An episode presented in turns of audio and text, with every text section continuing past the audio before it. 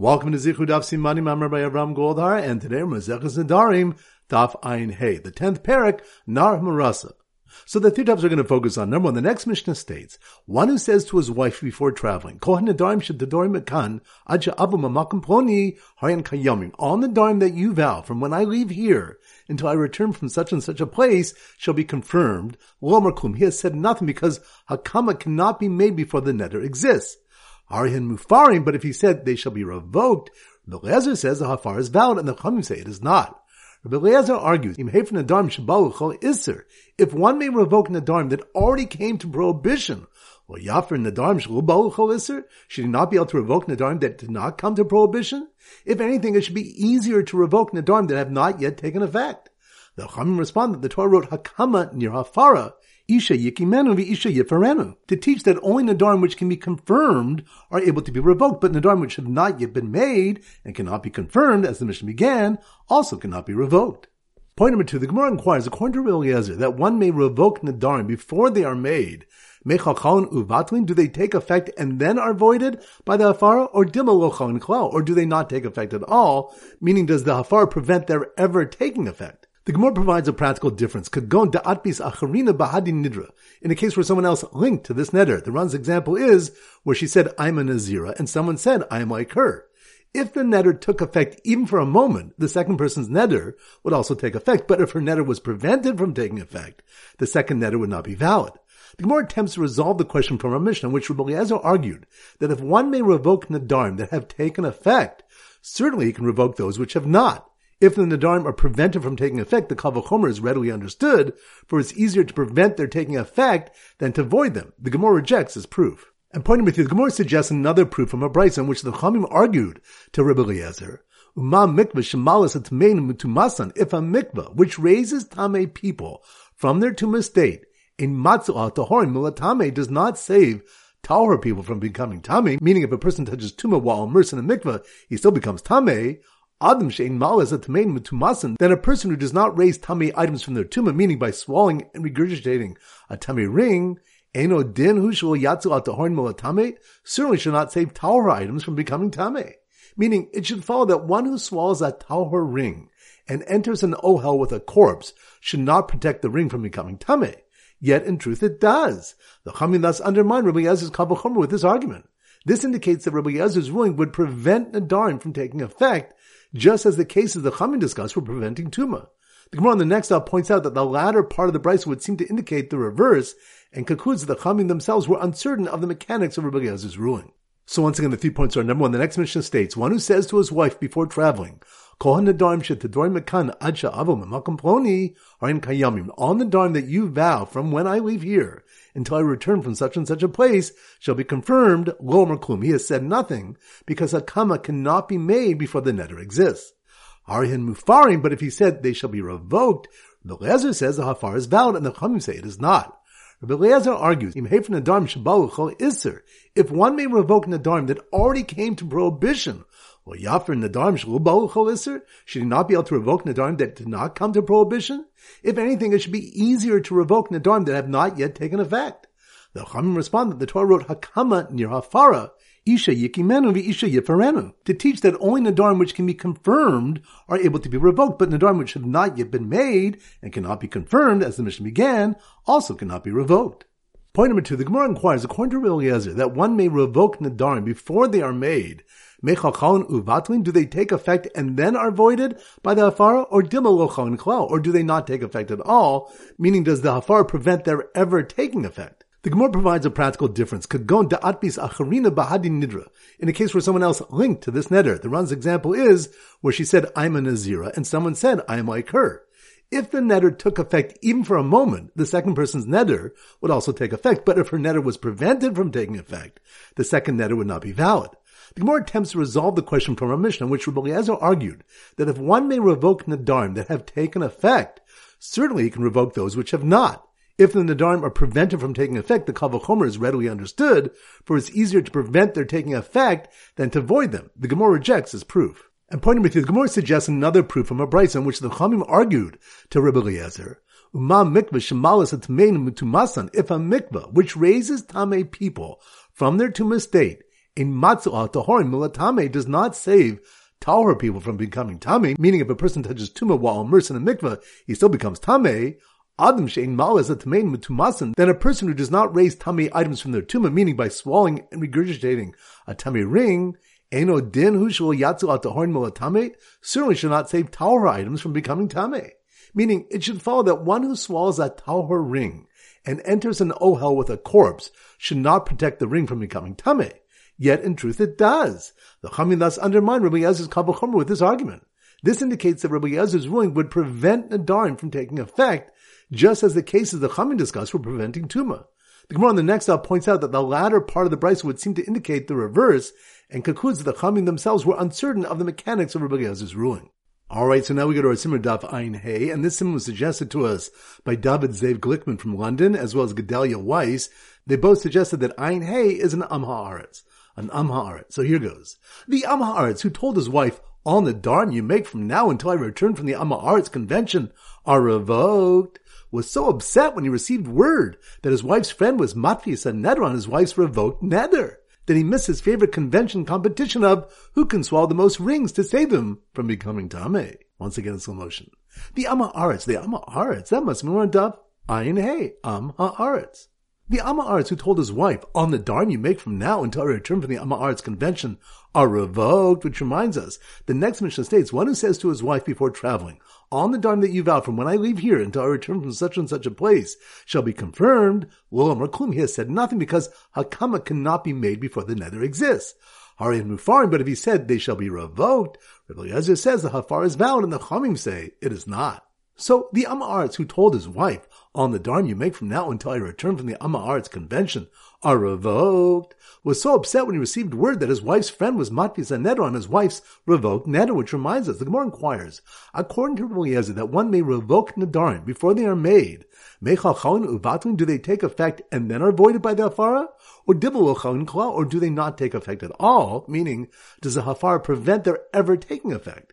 The Gemara provides a practical difference. In a case where someone else linked to this netter, the Ran's examples where she said, I am a Nazira, and someone said, I am like her. If the netter took effect, even for a moment, the second person's netter would also take effect, but if her netter was prevented from taking effect, the second netter would not be valid. So the Am Ha'aretz who told his wife, on the darn you make from now until I return from the Am Ha'aretz convention are revoked, was so upset when he received word that his wife's friend was Matfis a Neder on his wife's revoked Neder, that he missed his favorite convention competition of who can swallow the most rings to save them from becoming Tameh, which reminds us, the Gemara suggests another proof from a brayta in which the Chachamim argued to Rabbi Eliezer. If a mikveh which raises Tameh people from their Tumah state does not save Tahor people from becoming Tameh, meaning if a person touches Tumah while immersed in a mikveh, he still becomes Tameh, Adam she'ein malas atamein mutumasan, then a person who does not raise Tameh items from their Tumah by swallowing and regurgitating a Tameh ring, Eno din shel yatsu al tahorin milatame, certainly should not save Tahor items from becoming Tameh, meaning it shall follow that one who swallows a Tahor ring and enters an Ola with a corpse should not protect the ring from becoming Tameh, yet in truth it does. The Chachamim thus undermine Rabbi Yezer's Kal Vachomer with this argument. So once again, the Am Ha'aretz who told his wife, on the darn you make from now until I return from the Am Ha'aretz convention are revoked, was so upset when he received word that his wife's friend was Matfis a Neder on his wife's revoked Neder, that he missed his favorite convention competition of who can swallow the most rings to save them from becoming Tameh. Alright, so now it's time for a four blah back Chazara. Daf Ein Af. So the Simmer Daf Ein Af is a donkey going E-ah. So here goes. The donkey driver, donkey driver, that must be Daf Ein Aleph, E-ah. The donkey driver who came to pick up his poor daughter, who vowed as an Arusa, and then was divorced and betrothed, and divorced a hundred times that day, which reminds us, the next Mishnah states, Nadra vihi Arusa, Niskar shebo b'yom, she vowed as an Arusa, and was divorced on that day, Niskar shebo b'yom, afilu amea, and then she was betrothed again, even to a hundred men successfully, avia, uba'o acharon mefirin, and the reha. Her father and last husband may join to revoke her Nadarim. So the donkey driver who came to pick up his poor daughter, who vowed as an Arusa, and then was divorced and betrothed and divorced a hundred times that day, heard her last Arus be made for her Nadarim, that the first Arus could have revoked, which reminds us, the Gemara asks, where do we know that the last husband may even revoke Nadarim that were fit for the first husband to revoke? Shmuel provides a source, and if she will be married to a man, and her Nadarim are upon her. Nadarim shayu aleh kvar. This implies even Nadarim that were upon her from before can be revoked by the second husband. So the donkey driver who came to pick up his poor daughter, who vowed as an Arusa, and then was divorced and betrothed and divorced a hundred times that day, heard her last Arus be made for her Nadarim, that the first Arus could have revoked, because he was concerned that divorce might be equal to Hakama, and he might remarry her that day. Which reminds us, the Gemara inquires, Gerushin kishtika damya o kahakama damya? Is divorce equal to silence or hakama? The Ran explains that since the husband is aware that by divorcing her, he will not be able to revoke her nadarim, divorcing her without revoking her nadarim may be tantamount to a hakama of her nadarim, similar to silence for a full day. The Gemara explains the practical outcome of this inquiry. Kagon shenadru v'shama ba'ala, in a case where she vowed and her husband heard, v'gerish v'hadru b'yomi, and he divorced her and remarried her on the same day. Daf Ayin Beis. So the sin for Daf Ayin Beis is a thick piece of birthday cake. So here goes. The man who divorced his wife who made a neder not to eat from his birthday cake, birthday cake, that must be more Daf Ayin Beis, a thick piece of birthday cake. The man who divorced his wife who made a neder not to eat from his birthday cake, and then remarried her the same day, and was unable to make for her neder from before the marriage, which reminds the Gemara attempts to prove that a divorce is like a coming from a Mishnah, which states that if a woman vowed on that day and her husband divorced her and remarried her on that day, he cannot revoke the neder. Apparently, he could not revoke the neder because the divorce was tantamount to hakama. The Gemara answers, Hakaba Nesua Askin. Here we are speaking about a Nesua, and the husband cannot revoke Nadarim from the previous marriage because he can never revoke Nadarim from before his marriage except where she remained in Arusa and in the father's domain. So the man who divorced his wife who made a neder not to eat from his birthday cake, and then remarried her the same day, and was unable to make for her neder from before the marriage, realized that there was so much noise at the party that he wouldn't be able to hear her nadarim, which reminds us, Rami Bar Chama inquired, Baal Maushi Yafir Boloshamia, can the husband revoke nadarim without hearing them? Do we say that the pasuk which states, Vashami Isha and her husband heard, is a prerequisite for hafara or not? So, the man who divorced his wife who made a neder not to eat from his birthday cake, and then remarried her the same day, and was unable to make for her neder from before the marriage, realized that there was so much noise at the party that he wouldn't be able to hear her nadarim. So he made a shliach for the remainder of the party to revoke all her vows, which reminds us that this malchokas of a shliach can revoke nadarim. Daf Ayin Gimel. So the simmer Daf Ayin Gimel is a giant ostrich egg. So here goes. The deaf man mixing the giant ostrich egg's yolk. Giant ostrich egg? That must be one Daf Ayin Gimel. The deaf man mixing the giant ostrich egg's yolk and white in a tiny mixing bowl, which reminds us. Rami Bar Chama inquired, Cherish Maushi Yafir Leishto, can a deaf man revoke nadarim of his wife? If one does not need to hear his wife's nadarim to revoke them, perhaps that's only because he's capable of hearing them, but someone deaf who is incapable of hearing them might not be able to revoke them. This is based on the principle taught by Rabbi Zera, any mincha, which is fit for mixing, the mixing is not critical to it, and even if it's not mixed, the mincha is valid. But koshe ein rui lo bila, bila ma'akevas bo, and any mincha which is not fit for mixing, the mixing is critical, and the lack of mixing invalidates the mincha. Or do we say the Torah did not intend the husband's hearing as a requirement at all? So the deaf man mixing the giant ostrich egg's yolk and white in a tiny mixing bowl splattered the yolk on the face of the man who was being made for the nadarim of two wives at one time. Which reminds us, the Gemara asks, Baal Maushi Yafir L'Shtei Nashav B'Bazalchas, can a husband revoke nadarim of two wives simultaneously? Osa dafka or lav dafka, is the word her in the pasuk of hafar meant specifically to only allow hafar of one wife at a time or not?